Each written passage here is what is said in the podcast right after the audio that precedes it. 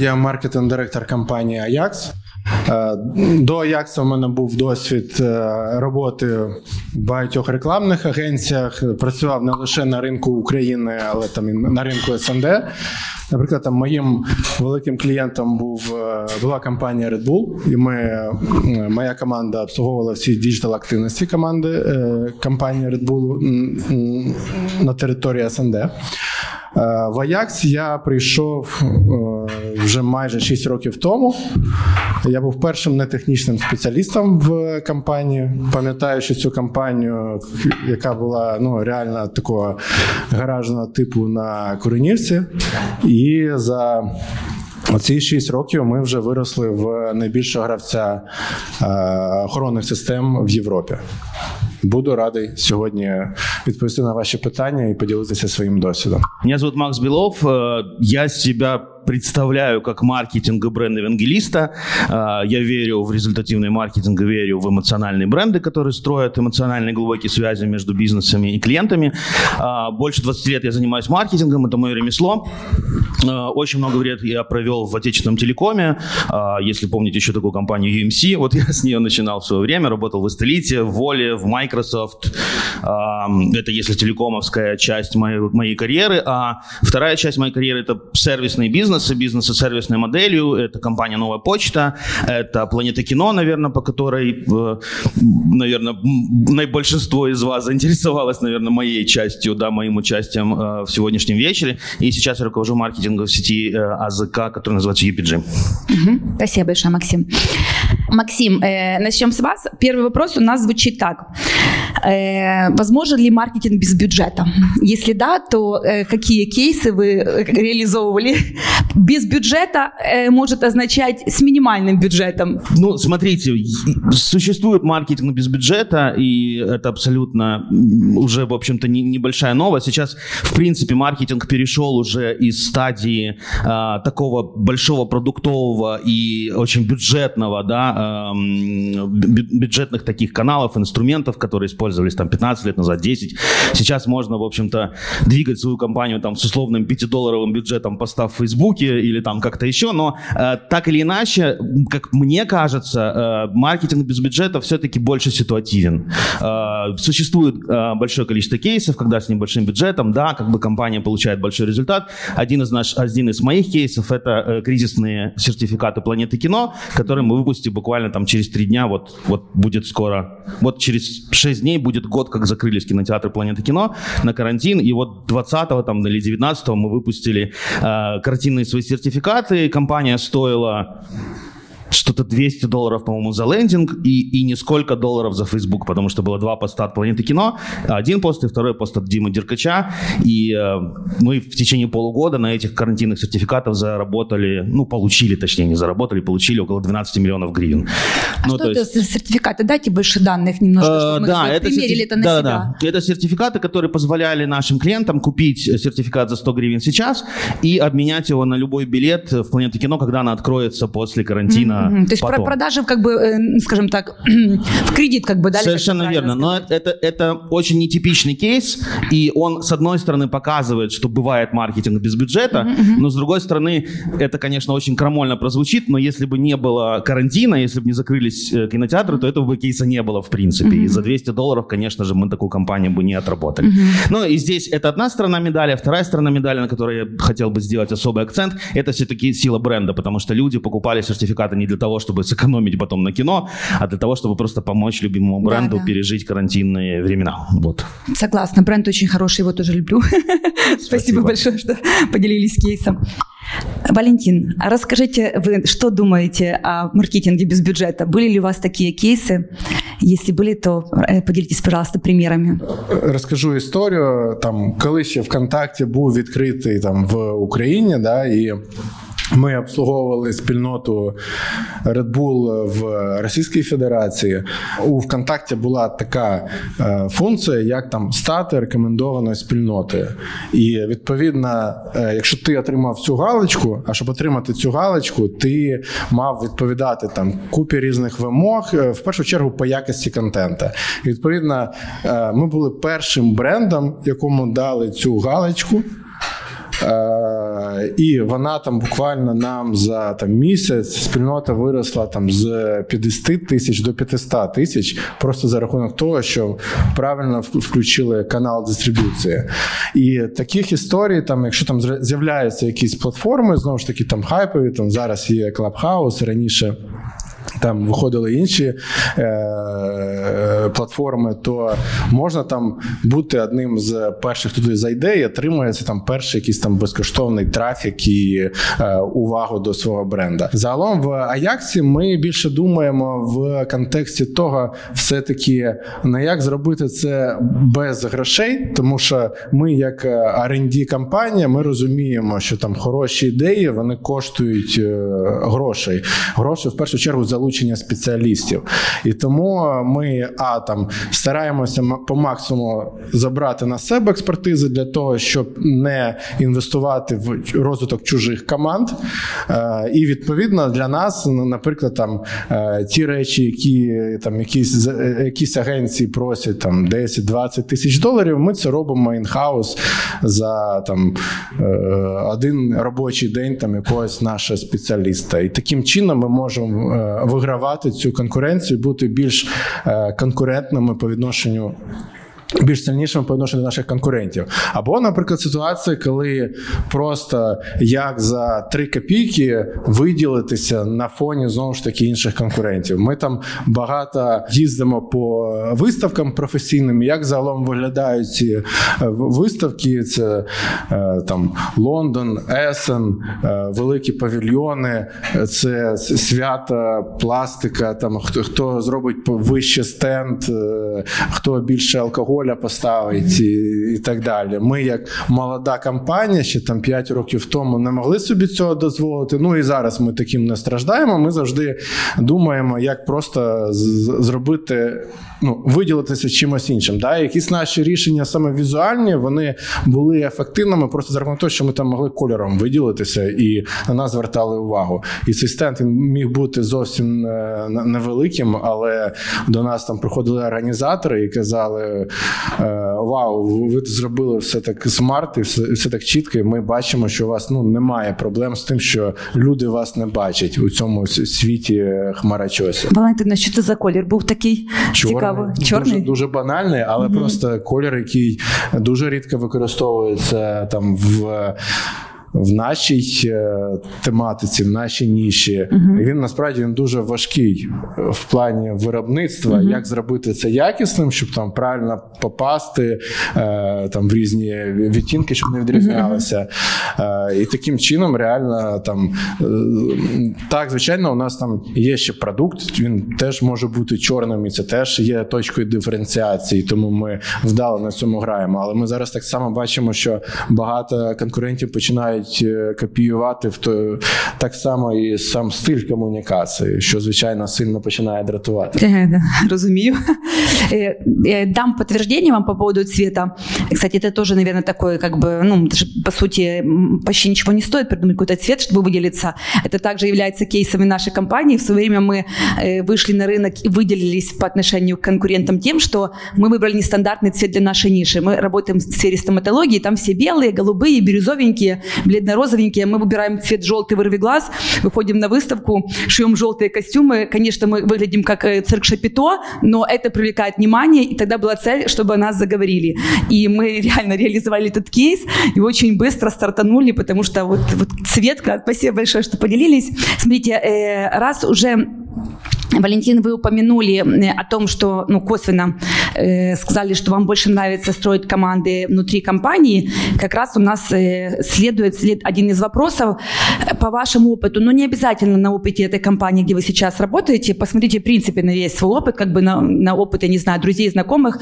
Все-таки более выгодно строить полный как бы, состав э, маркетинговой команды у себя в компании, либо же это частично кто-то э, твой, кто-то на аутсорсинге, либо же э, как бы, да, агентство, вот по вашему Где, какие плюсы и минусы, как бы, да, так, чтобы об'єктивно Так, посмотреть? е, Я би відповів на це питання так, що сильно залежить від е, стадії розвитку бізнесу.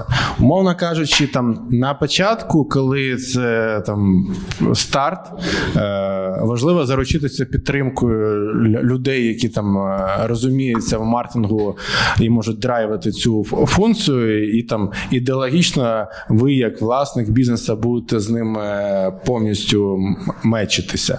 І е, ефективно створювати далі е, команду всередині, її масштабувати до етапу, коли умовно ви вже починаєте перевалювати за історію, що вам треба там займатися е, чисто. Е, Там упаковувати ваш, ваш сервіс, ваш продукт, плюс там, наприклад, е, там ця історія класно працює на е, B2B. Але якщо там йде далі історія про те, що треба виходити на, якусь там масову комунікацію, виходити в форматі якихось там національних промо і так далі, то тут звичайно важливо взяти, наприклад, якогось партнера е, в форматі агенції, яка зможе на ваш бізнес глянути зі сторони його там і зрозуміти вашого клієнта, і оцінити, як зараз влаштована там ця ситуація, як він приходить до вашого продукту, як він приймає рішення, які в нього там джорні і так далі. І зможе е, чистим поглядом подивитися і там дати рекомендації, і прийняли рішення. У нас там цього року є план вийти вже в національне промо там з телебаченням, зовнішньою рекламою. Е, Ми до цього е, фокусувалися завжди на діджиталі. І digital це зручний канал для того, щоб е, ростити експертизу всередині, тому що digital ще так само класно масштабується і на інших країнах. Відповідно, та експертиза, яка є в Україні, там е, чи там в СНД, чи в Італії, там, якщо треба додати е, історію з UK там чи Італії, то в принципі е, ті, тієї експертизи вже буде достатньо. Да, там додається якесь знання мови, додається якесь там розуміння там їхньої локальної специфіки е, семантики, але це можна масштабувати. Історія, коли вам треба запустити вже там національне промо, і у вас е, можуть сильно ваші аудиторії відрізнятися, тоді логічніше там е, звернутися е, до спеціалістів, тому що у вас вартість питання цього вже буде набагато вище, тому що там, умовно кажучи, вийти в нацпромо, це там питання. Е, сотень мільйонів е, доларів, сотень тисяч мільйонів доларів. І е, відповідно ризик вищий. Те, як спрацює ваш креатив, там якась мінімальна різниця в його якості, теж може сильно там впливати на конверсію. Тому ми для себе обрали так. У мене ще був досвід, коли, як я розказував, я працював багато з Red Bull, і у мене там основний клієнт це був російський Red Bull. Російський Red на той час це був ринок е, номер 7 для Red Bull в світі е, з точки зору там їхнього об'єму продажів. Тобто, в порівнянні з Україною, це там ну різниця відрив була там в десятки разів. І е, ми розуміли, що клієнт дуже активний, дуже багато проєктів в роботі. Я виконував роль такого собі засланого казачка, тому що я працював в агенції, я працював тут, клієнт основний там. І я там е, 70% часу я проводив в їхньому офісі. У мене було своє робоче місце, і я мав е, зняти всю потребу у клієнта, в'їхати в їхні всі проекти. Я був, мабуть, там єдиним менеджером, який одночасно був заінтегрований в усіх проєктів, тому що далі у них все таки вони якось по командам ділилися. І е, це, це я мав відтранслювати своїй команді, яка знаходилася тут. І це було доволі ефективно, тому що насправді найбільша е, недовіра е, бізнесу, який хоче прийти до е, якоїсь агенції, це типу, що ну я буду 100-500 клієнтом в агенції, вони мені будуть продавати свої години, будуть неефективно якось там використовувати цю комунікацію. Взагалі все рівно на мій продукт. Е, і з цим так, з такими упередженнями е, сам по собі багато е, стикався в роботі, але тут, звичайно, питання, як знайти правильних підрядників. Але, наприклад, якщо ми кажемо про те, що ми експертизу свою ростемо, то ми все рівно залучаємо якихось спеціалістів для аудита в якомусь напрямку, і далі, наприклад, приймаємо рішення, чи нам ефективніше це там ресурс дорощувати себе всередині, чи, наприклад, перевести це на якогось підрядника, який буде працювати за комісію від результату. Є і такі кейси. Угу, Дякуємо. Максим, поделитесь своими впечатлениями э, о том, как в течение, э, скажем так, жизнедеятельности компании лучше организовать э, отдел маркетинга. Ну, я тут, пожалуй, соглашусь.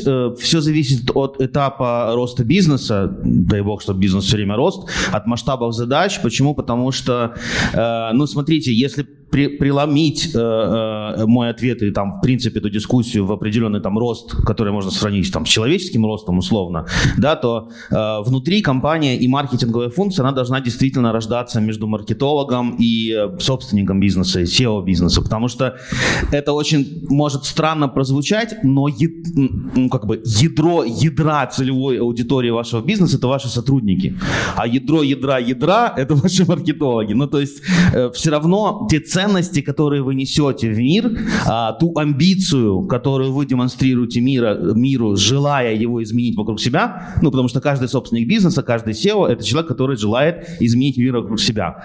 Маркетолог для него становится определенным усилителем, рупором. И, по сути, э, когда бизнес начинает расти, то э, желательно и более эффективно держать небольшую маркетинговую команду возле себя. Когда бизнес начинает масштабироваться, можно э, добирать какой-то внешний ресурс в виде агентства. И здесь на самом деле, э, ну, понятно, что скажу какую-то такую легко, легкую крамолу, но я стараюсь э, выстраивать с агентствами партнерские взаимоотношения. Так агентство проникает больше в бизнес, так оно больше понимает продукт, сервис, так оно больше чувствует целевую аудиторию и становится, ну, определенной рукой, ногой, неважно, да, то есть если ваша внутренняя команда это ваше сердце и голова, то руки и ноги это ваши подрядчики, которые позволяют вам бежать э, быстрее, там, да, если у вас нет такой сейчас необходимости и нет э, ну, как бы нет ресурсов для масштабирования, да, вот есть такая присказка, там, лягте в сторону цели и лежите пока там с внутренней маленькой командой. Как только у вас эта возможность появляется, вы можете расширять свой функционал, тем более э, здесь очень важно тоже заметить, что современный инструментарий маркетинговый и коммуникационный, он, в принципе, позволяет разворачиваться очень быстро. То есть все диджитал, весь диджитал инструментарий, он там включается, ну, за условные сутки, может там по несколько раз в сутки э, меняться и так далее. Понятное дело, когда мы говорим о крупных каких-то э, там кросс-медийных больших компаниях, но это когда уже бизнес действительно переходит ну, в такой высший эшелон, когда там мощная конкуренция. Вот в телекоме, э, я вам даже так скажу, что в телекоме даже ну, при большом желании невозможно было в свое время работать внутренней командой, потому что ну, нужно выдавать какого-то коммуникационного продукта на определенный объем постоянно. То есть вы даже через «не хочу» должны, должны коммуницировать с рынком, потому что если вы не будете этого делать, рынок моментально вас забывает. То есть вот по всем исследованиям за полгода из человека вымывается вся информация, если мы говорим о каких-то высококонкурентных вещах. И тогда, конечно, у вас есть исследовательское агентство, у вас есть креативное агентство, у вас есть медиа-агентство, вы там сидите всем этим управляете за большим пультом, а они как-то уже там вокруг вас бегают и, и деливерят вам резалты, как говорят в корпорациях. Ну, помогают вам достигать ваших результатов. Валентин, у меня такой вопрос. Вы только что, отвечая на вопрос, затронули как бы информацию о том, что вы планируете выходить на продвижение в национальных масштабах и озвучили совсем немаленькие суммы бюджета. Есть ли какой-то способ э, наперед прогнозировать, насколько стоит ли, так сказать, э, вообще рисковать такими суммами, или это все же по-хорошему положа положа руку на серце э, серії сработает, не сработает, в бою посмотрим. Ми зрозуміли, що там основна експертиза вона лежить саме в контексті медіапланування. І там ми глянули, що окей, ми до цього працювали там в каналах діджитальних, в каналах, е, які пов'язані з інфлюенсерами. Ми в цих каналах реально там набили собі нормально шишок і накачали біцуху. Відповідно, ми е, маємо держ дашборди, які показують, який місяць, скільки у нас було там показів, контактів, трафіка, органіки, е, скільки ви там отримали контактів від розміщень у блогерів, плюс наш ревеню, плюс ліди. Ми працюємо в сегменті B2B2C, Ми самі нічого нікому не продаємо кінцевому клієнту. Виходить, є партнери. Партнери це хоронні компанії, інсталятори, інтегратори. Вони продають продукт вже кінцевому клієнту. І е, ми для них е, безкоштовно там наша задача да, це генерити знання і їм генерити заявки. Е, ми це робимо поки що безкоштовно, і відповідно вони далі опрацьовують їх. І таким чином ми ще собі доклеїмо цю історію. І плюс у нас є ще розуміння. У нас є софт, да, там це мобільні додатки. Користуватися системою без мобільного додатка там неможливо майже. Відповідно, ми бачимо так само там прирости наших юзер-бази. При тому ми розуміємо, що наша ревеню це по факту селін дистриб'ютора, а наша юзер-база це селаут уже реально кінцевому клієнту.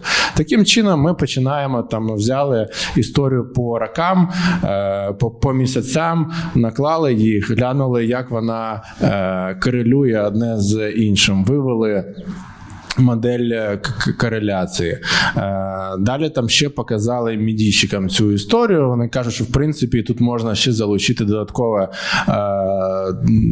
data science прогнозування, наклавши ще там, е, окрім ваших бізнесових бізнесових показників, ще наклавши, наприклад, там коефіцієнти сезонності, там курси валют, криміногенна ситуація, яка теж може впливати в країні країні.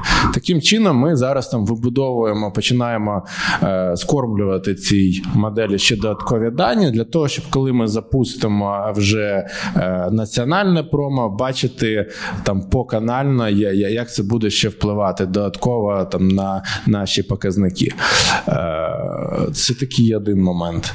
Е, друге, що в будь-якому випадку, знову ж таки, ми там оцінили е, а нашу цільову аудиторію, б проникнення е, охоронних систем в Україні.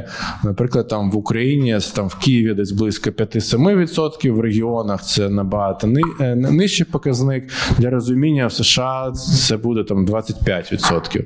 В Європі там тяжі там є розкачені ринки, типу Італії, Іспанії, там буде вже близько 15-20. Відповідно, ми розуміємо, що в Україні у нас там вже ми закрили питання дистриб'юції, е, там працюємо з ключовими клієнтами, якихось технічних блокерів з нашого боку немає. Відповідно, можна вже е, там протестити цю історію з побудовою е, знання бренда. Да? Якщо ми кажемо про нашу велику ідею, до якої ми йдемо, то ми вибудовуємо повністю під себе себе категорію.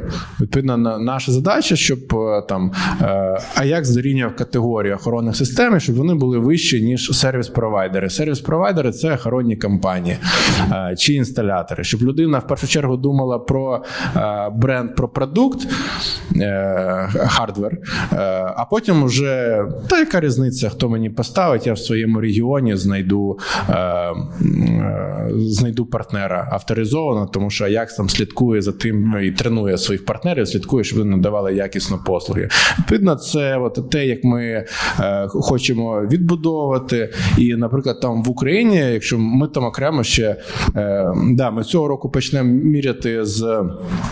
Е, соціологічна кампанія там е, знання бренда і там і міряти себе по відношенню до е, конкурентів. Але, наприклад, як ми це робили до цього, без цього, це ми міряли бренд-запити. Всі запити, які відносяться до Аякса, і всі запити, які відносяться до наших там партнерів охоронних компаній. І в Україні ми розуміємо, що ми вже там стали більше, ніж там всі охоронні компанії разом взяті. Результаті. А, а де ви їх міряли? Це запити у самі е, підрядники вам давали да, інформацію, що ні, ні, це ну загалом відкрита інформація Гугла. Просто Ти- через поиск, поисковик, да, виходить? Да, да, да. От, ти, ти, ти, ти дивишся кількість запитів помісячно. І цю інформацію ми так само в дешборд собі забираємо. І ми розуміємо теж, як ми по кожному фокусному ринку, як ми е, ростемо по відношенню до конкурентів. І важливо, що ми себе міряємо не по відношенню до наших прямих конкурентів, тобто вони- просто просуваються чисто в B2B, і їм канал от е, кінцевого клієнта їм він взагалі не важливий. А а ми себе міряємо по сервіс-провайдерам. Відповідно, ми розуміємо, там в Україні у нас там вже е, історія е, там гарно складається. Відповідно, окей, а що буде, якщо ми. е, Ще, ще- ще більше підільємо, а там на інших е, так взяти ту саму Італію, ми розуміємо, що да, да, ми класно виросли за рік, але там до конкурента, точно не до конкурента, а до сервіс-провайдера, який в ринок інвестує вже там 30 років е, підряд, то е, ми все-таки ще, ще відстаємо там в 4 рази. Е, Окей, ось. спасибо большое. Э, Очень похожая схема мне на то, как работает э, Bittrex со своими подрядчиками. То, ну, то что вы рассказывали, да? Похоже, да? То же самое примерно строите, да? Ну, классная схема, согласна. Максим, а, а как вы меряете эффективность, как бы, да, прогнозируете, вернее, скорее всего, возможно ли прогнозировать э, в вашем э, опыте, э, скажем так, эффективность больших бюджетов наперед? Ну, по смотрите, тут надо, надо комплексно подойти к ответу на этот вопрос, потому что есть высокоразвитые, высококонкурентные рынки, где вы просто не можете не инвестировать в крупные компании. Ну, просто не можете, потому что уровень информационного шума настолько большой, а, что если вы сбавите темп, то просто о вас забудут. Вот очень правильный пример э, ты привел по поводу того, что вот сейчас э, телеком-операторы отошли на второй план, потому что они просто рельсы, они транспорт. Еще буквально лет 10 назад это была битва брендов, особенно когда выходил Life. Вот я в Life работал в период, когда он выходил вот на этот дуополи- дуополичный такой рынок, очень закостенелый, дрался, брыкался, судился со всеми. Вот. И по большому счету медиастратегия звучала очень просто. Знаете как? Мы должны выкупать треть категории всей медийной рекламы в стране. Все. Мы не можем поступить по-другому, просто Да, не можем. доля рынка начнет. Абсолютно. Мы должны бить больше, если мы хотим занять 20%, Да. мы должны занимать медийно 30%. Все, все очень просто.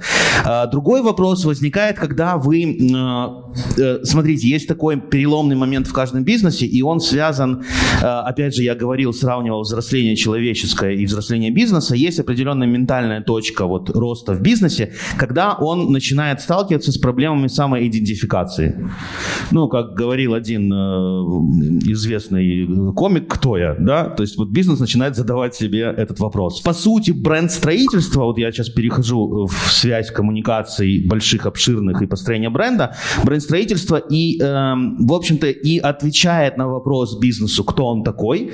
Это первая часть балета, а вторая часть балета он объясняет посредством коммуникации, объясняет клиенту, кто такой бизнес для него. Почему? Потому что когда мы говорим о сишном сегменте, мы говорим об эмоциях. Мы должны определенную эмоцию вызывать внутри нашего клиента не здесь, а вот здесь. Ну, допустим, здесь у нас душа и сердце уж точно здесь у нас находится.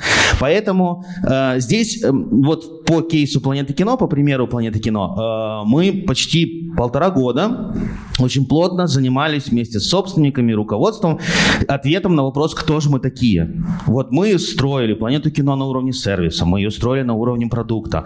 А, у нас есть отличительные там особенности с точки зрения технологий, наших подходов к сервису, бла-бла-бла и so on. И здесь нам нужно какую-то эмоциональную оболочку сверху нацепить на это все. То есть взять какую-то красивую упаковку и в эту упаковку обвернуть по факту, это и есть бренд. И вот в какой-то момент, вот в мае 2019 года мы вышли с большой компанией, которая Планете кино, как бизнесу, я вам хочу сказать сейчас, сколько стоило.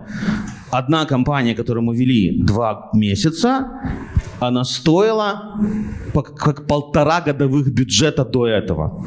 То есть это ну, очень большое увеличение, драматическое увеличение э, маркет, маркетинговых затрат. И, естественно, основное мерило, э, ну, основное мерило как бы эффективности подобных затрат, кроме того, что здесь ваш маркетолог должен убедить вас в том, что это необходимо. Мне это удалось в, в, в, свое время, да. Э, вы это меряете знанием. То есть очень важно понимать вам, как собственникам, как SEO бизнеса, не всегда правильно от маркетолога требовать какого-то немедленного результата. Почему? Объясню.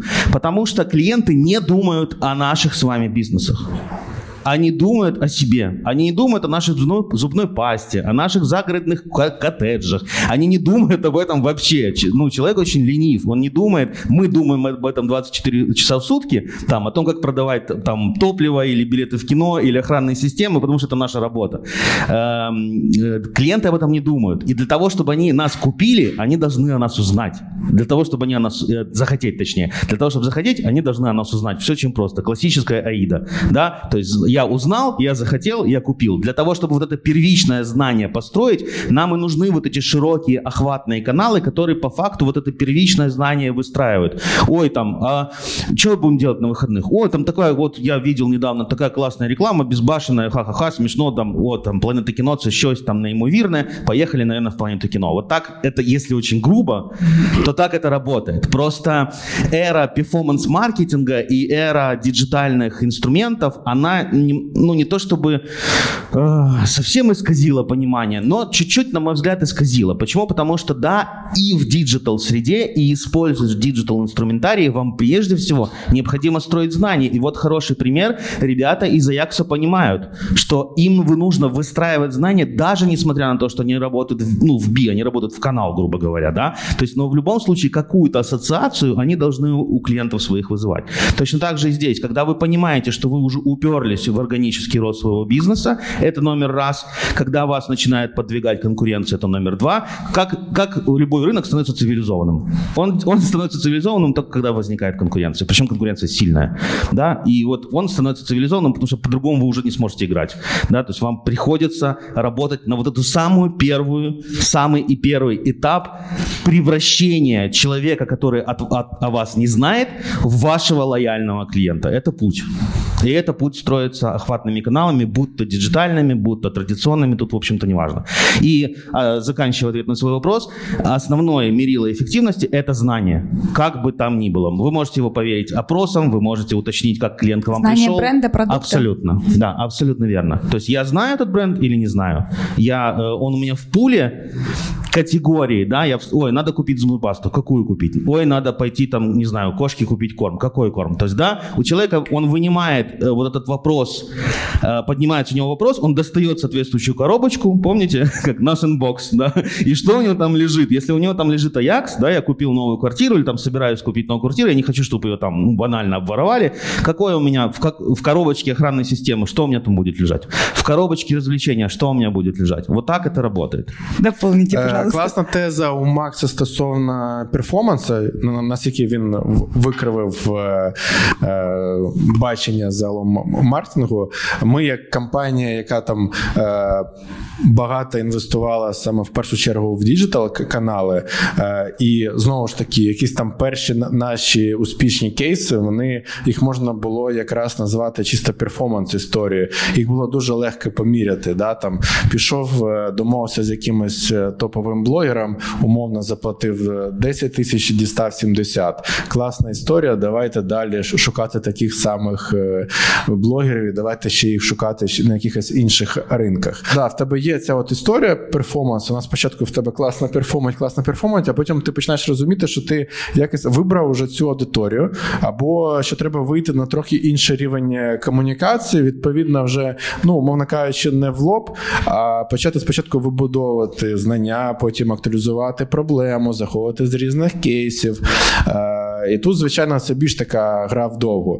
Ми, так як знову ж таки, там маємо діджитальний фокус, ми навіть намагаємося розкласти історію про оцінку е, охопних кампаній е, з, точки зору е, приведення користувачів. Умовно кажучи, є інструменти, які дозволяють протрекати, що якщо людина бачила рекламу на Ютубі там чи на будь-якій і- іншій онлайн, онлайн відеосервісі, ми можемо протрекати протягом двох місяців, чи вона стала користувачем нашого додатку.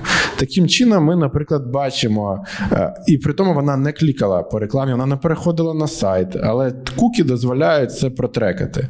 Звичайно, це ти не можеш протрекати там 100% е, всіх конверсій, але в той же час ти можеш розуміти, наскільки та чи інша аудиторія у тебе е, в охопних кампаніях краще чи гірше перформить.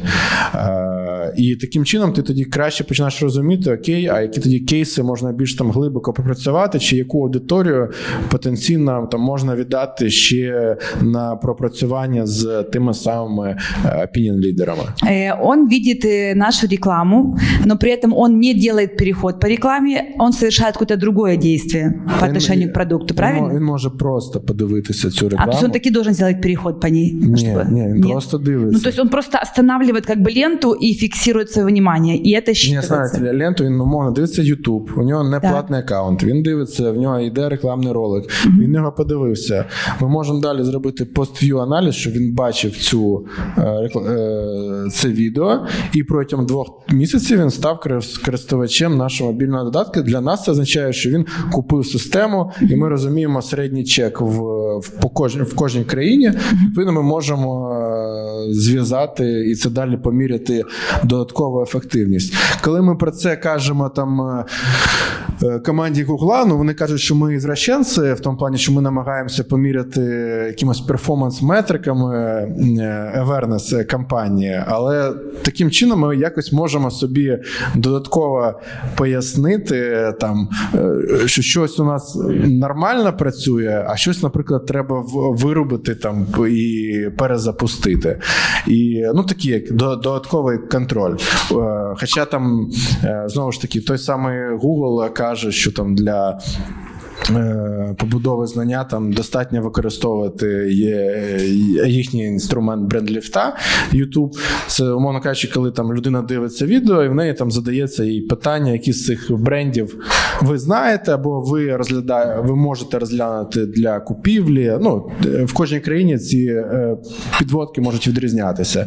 І таким чином далі заміряється результат на старті, і на ці самі виборці заміряється після е, в кінці з- е, рекламної кампанії, і там ви, розумієте, що ви приросли в бажанні там в консідерейшені вибору продукту, там, наприклад, там на е, 2, е, на 2%. І це в людях на вашій аудиторії, це умовно там 20 тисяч людей потенційно, е, потенційно задумалися про купівлю вашого продукту. Ви такі, а ну окей, прикольно. Е, Звичайно, тут важливо, що там, наприклад, поміряти себе. Е, відношенню до бенчмарка е, ринку. Наприклад, там у нас є кампанії, коли в Україні ми там е, of the top, Google може присилати якусь там золоту рамочку е, з точки зору ефективності зміни поведінки. Да? А є компанії, наприклад, ті самі Італії, ми розуміємо, що ми average. От, якщо, якщо брати загалом е, такий котел, типу всіх брендів, які запускають цей інструмент, то у нас там average результат. Відповідно, ми там розуміємо, що нам треба е, а там, наприклад, е, креатив е, міняти, б, щоб не бути average. Ми не любимо бути average, Для нас це вже поганий результат, тому ми там починаємо далі крутити. Да, можливо, для когось це ок. Відповідно, ми думаємо, або тоді міняти креатив, або, або ми розуміємо, що, наприклад, там вища конкуренція, нам треба ще там більш агресивно інвестувати в цей ринок. Спасибо вам большое. Вы, вы нам сегодня дали очень много ценной информации э, на, на своих э, кейсах. Вы нас образовали немного, э, вы нас вдохновили. Спасибо вам большое. Да, были рады вас встречать. Спасибо.